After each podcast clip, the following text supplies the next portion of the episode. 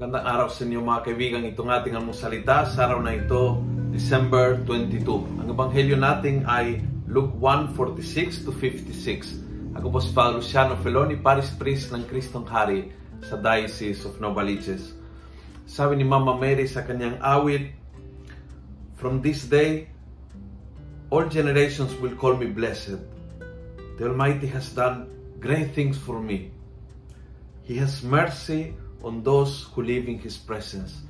Gustong gusto ko yung expression, from this day, from this day, everybody will will call me blessed. From this day, I acknowledge yung, yung mga kahangahangang ginawa ng Diyos, yung mga takilang bagay na ginawa ng Diyos sa buhay ko. From this day, ipinahayag ko ang habag ng Diyos sa akin. From this day, sana ho, this day becomes meaningful. Gawa ka ng desisyon na ngayong araw na ito ay magbago ang pananaw mo sa buhay.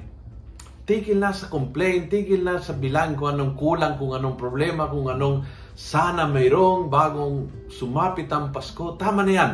From this day, I am blessed. From this day, i-acknowledge ko yung mga kahangahangang bagay ginawa ng Diyos sa buhay ko. And so, ang puso ko ay nagpupuri.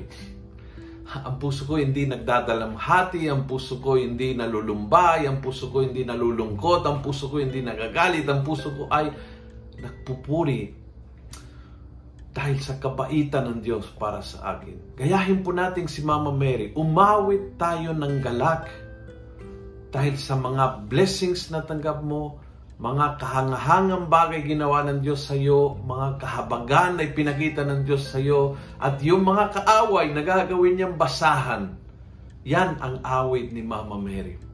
Sana ngayong araw na ito, tayo po lahat sumama sa kanyang awit ng papuri at pasalamat sa Diyos.